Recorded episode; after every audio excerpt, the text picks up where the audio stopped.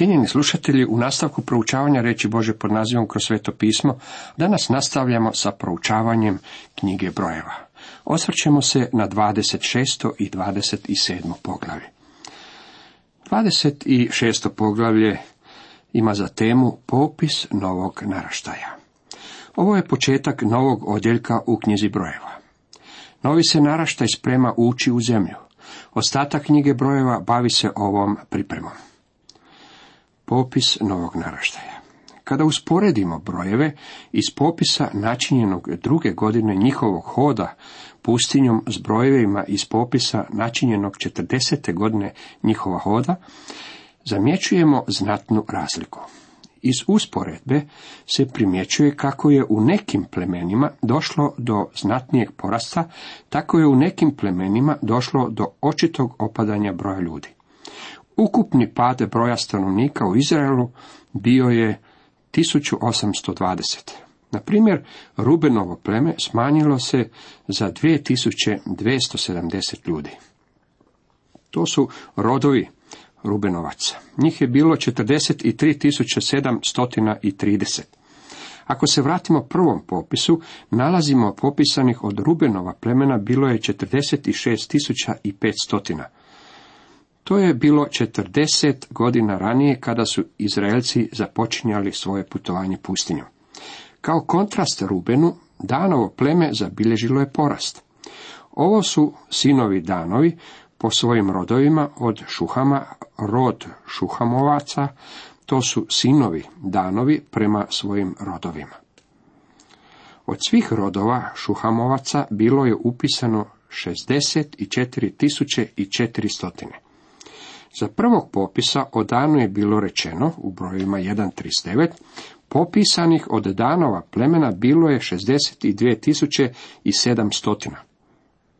Drugim riječima, dan se povećao za 1700 osoba. Bilo kako bilo, drugi popis otkrio da je u Izraelu došlo do smanjenja broja ljudi za 1820. Stari je naraštaj umro u pustinji, upravo kao što je Bog za njih to i rekao. U ovoj pustinji popadat će vaša mrtva tijela. Svih vas koji ste ubilježeni u bilo koji vaš popis od 20 godina pa naprijed koji ste rogoborili protiv mene. Brojevi 14. poglavlje 29. redak.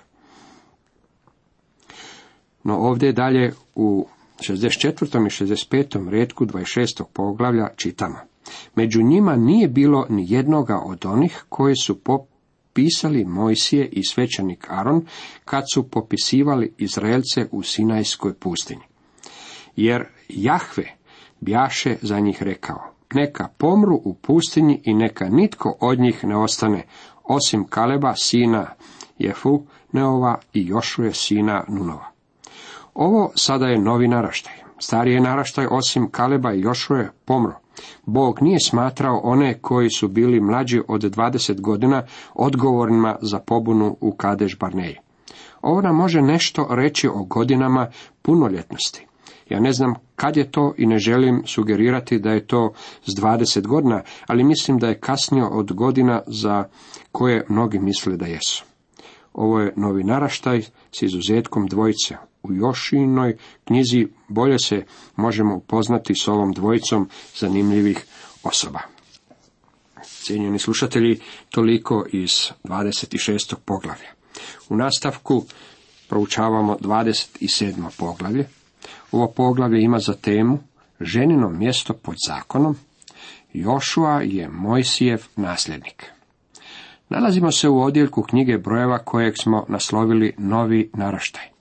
Zadnji puta smo vidjeli da kada je bio načinjen popis, Jošua i Kaleb bili su jedini koji su preživjeli od prvog popisa. Drugim riječima, svi oni koji su za vrijeme prvog popisa imali više od 20 godina, umrli su za vrijeme njihova 40-godišnjeg lutanja pustinjom.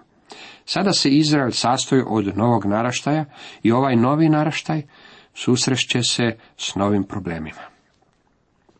Uvijek je bio problem jednog naraštaja, razumjeti onaj drugi, jer se svaki susreće sa svojim određenim problemima. Zanimljivo je što je to netko podijelio na ovaj način. Kad si mlad, kritiziraš stari naraštaj, a kada si star, kritiziraš onaj mladi. Čini se da je to ljudska narav. Kako dolazimo do 27. poglavlja knjige brojeva, vidimo da se novi naraštaj susreće s novim problemom. U stvari, Mojsije nije znao što učiniti. Trebao se obratiti gospodinu, jer prema zakonima drugih naroda žene se uopće nisu brojale. U stvari, njih se tretiralo kao imovinu. Problem? U prvom redku 27. poglavlja čitamo.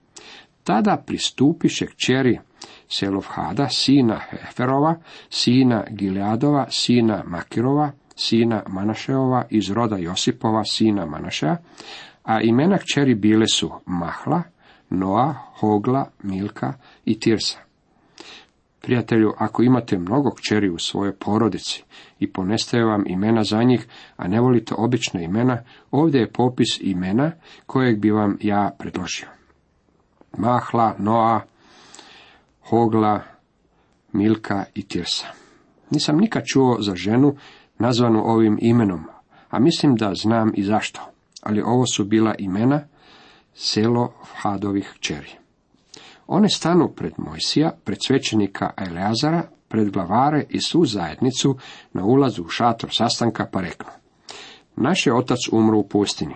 Nije pripadao družini što se pobunila protiv Jahve, Korahovoj družini, nego je umro od vlastitog grijeha. Sinova nije imao. Zašto bi se odstranilo ime našega oca iz njegova roda? Budući da nije imao sina, daje nam posjed među braćom našega oca. Mojsije iznese njihov slučaj pred Jahvu. Vidite problem. Selothad je umro u pustinji. Nije imao sinova, već samo pet kćeri. Prema Mojsijevu zakonu činilo se kao da samo sinovi mogu naslijediti manje, a žene su tu bile isključene. Jednako tako zakoni drugih naroda su ih isključivali. One se uopće nisu brojale. Što će one sada učiniti? Selofadove kćeri bile su vrlo agresivne. Danas mnogo slušamo o ženskim pravima, pa one zasigurno imaju svoja prava u Bibliji. Bilo je prije mnogo godina onih koji su govorili kako je Biblija muška knjiga. Svejedno što više čitam Bibliju, sve više vidim kako Božja riječ ženama daje njihova prava. Ja vjerujem kako bi one trebale imati svoja prava, ali i odgovornosti. Moj se nije znao što učiniti.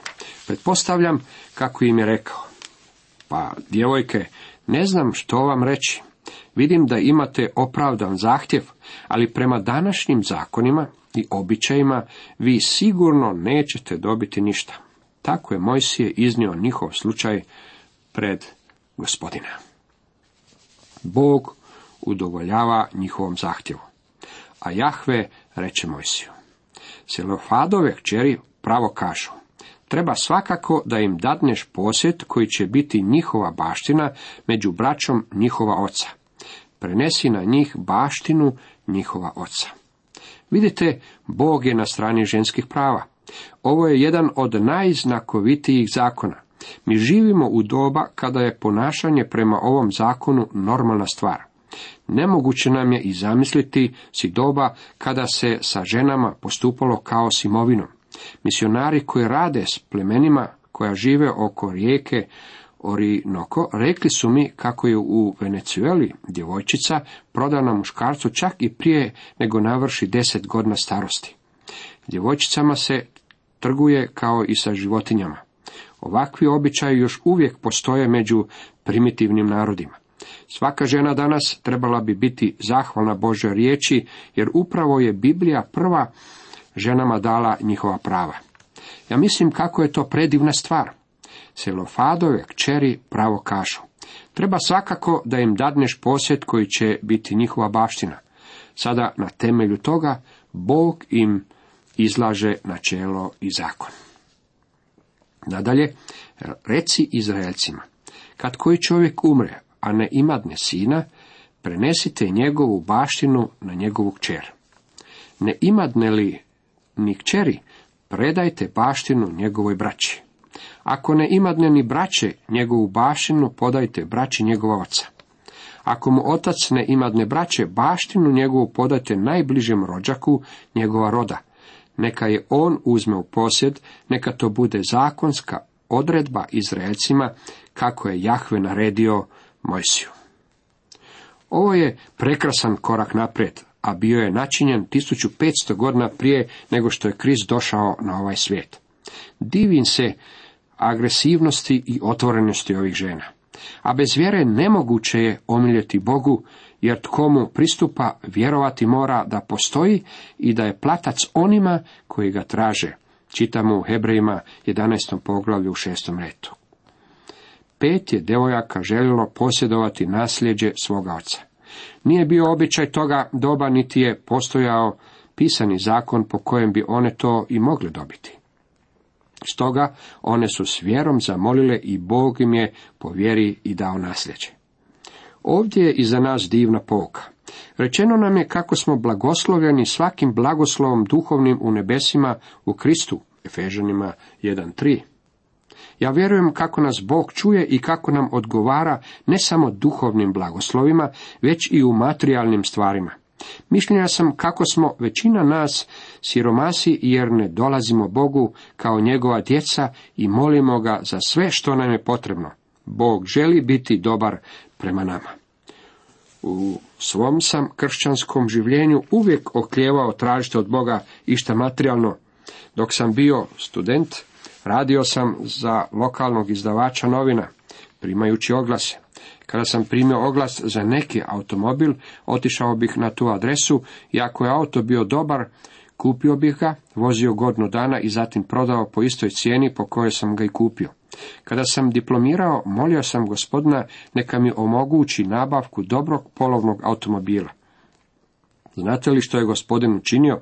Dao mi je novi auto. E sad, zašto ja nisam tražio novi auto? Možda smo siromašni jer ne znamo što tražiti. Više od toga, mi imamo imovinu, prekrasnu duhovnu imovinu u Kristu Isusu. On bi želio da to zahtijevamo u vjeri. Selofadove kćeri došle su tražiti što je bila imovina njihova oca. Danas imamo duhovnu imovinu koju bismo trebali tražiti. Recimo našem ocu da želimo naše nasljeđe i da želimo ove duhovne blagoslove. On nas želi blagosloviti, kako je on divan. U nastavku Mojsije se treba pripremiti za smrt. Ovdje dolazimo do tužnog događaja, slijedimo Mojsija već jedno dulje vrijeme. Sada se on treba pripremiti za odlazak sa zemaljske scene. Jahve reče Mojsiju, popni se na ovo brdo, Abarim, i razgledaj zemlju koju dajem Izraelcima. A kad je budeš razgledao, pridružit ćeš se svojim precima i ti, kako se pridružio i tvoj brat Aron.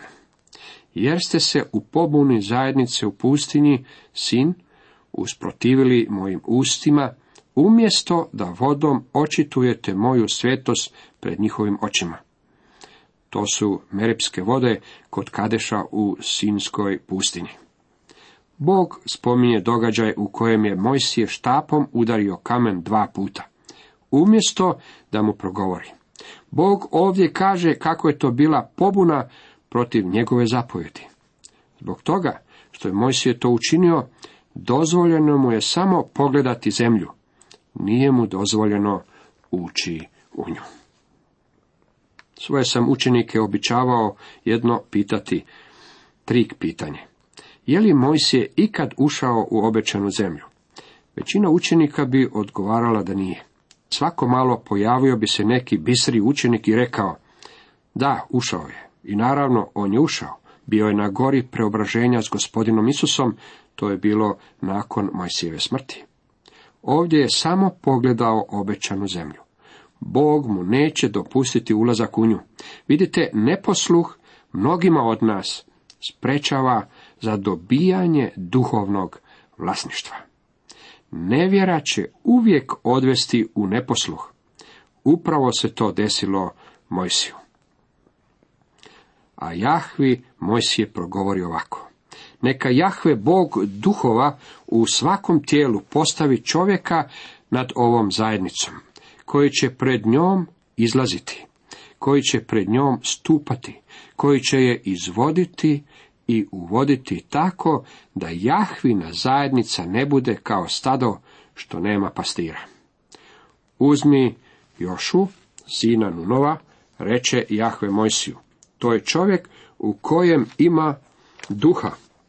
Nanj položi ruku svoju. Onda ga odvedi pred svećenika Eleazara i pred svu zajednicu temu na njihove oči daj naredbe.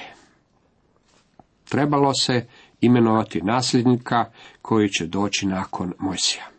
To mora biti čovjek ispunjen duhom svetim. Želim ovdje istaći kako polaganje ruku na ovog čovjeka ga nije učinilo ispunjenim duhom. Niti mu je to dalo ikakvu silu. Jedina stvar koja se može prenijeti polaganjem ruku jesu klice zaraznih bolesti. Ono što taj čin indicira jest nasljedovanje ili partnerstvo u nekom poduhvatu. Sjetit ćete se kako je crkva položila svoje ruke na Barnabu i Pavla kad su ih slali iz Antiohije. Je li im to dalo neku silu? Nikako. Sila je došla kroz Božjeg svetog duha. Ovaj je čin htio pokazati kako crkva priznaje ovu dvojicu kao suradnika u misijskom poduhvatu. Ovo je značenje polaganja ruku. Jošua je trebao biti Mojsijev nasljednik. Nakon što Mojsije odloži svoj posao, Jošova ga treba nastaviti. Ako počnete proučavati Jošuinu knjigu, tada ćete naučiti mnogo više o tom čovjeku. Ja mislim da je Jošova bio najiznenađeniji čovjek u čitavom taboru kad su ga izabrali za Mojsijeva nasljednika. Znate li zašto? On je bio prosječan čovjek. Nitko nije unaokolo govorio kako Jošova nosi u sebi golemi potencijal, kako je kao stvoren za vođu i sve ono što možete čuti u današnje doba. Očito, oko Jošuje nije bilo takvih zbivanja. On je bio običan pojedinac. U Jošuvinoj osobi otkriva nam se što sve Bog može učiniti kroz običnog čovjeka. Moram vam priznati kako su mi Jošuina i knjiga o sucima bile odovijek veliko ohrabrenje. Volim ih jer mi otkrivaju što Bog može učiniti s običnim čovjekom. Ako je netko spreman podložiti se Božoj volji, tada ga Bog prima i upotrebljava ga. To znači da može upotrijebiti i mene, zato jer može upotrijebiti one obične. To znači da može upotrijebiti i tebe, cijenjeni slušatelju. Tako je Jošova bio izabran. On je imenovan na mjesto Mojsijeva nasljednika. Vidjet ćemo kako u svoje vrijeme nakon Mojsijeve smrti Jošova preuzima vodstvo. Moj se učini kako mu je Jahve naredio. Uzme Jošu, te ga postavi pred svećenika Eleazara i pred svu zajednicu. Položi zatim nanj svoje ruke i dade mu svoje naredbe, kako je Jahve zapovjedio preko Mojsija. Cijenjeni slušatelji, toliko za danas.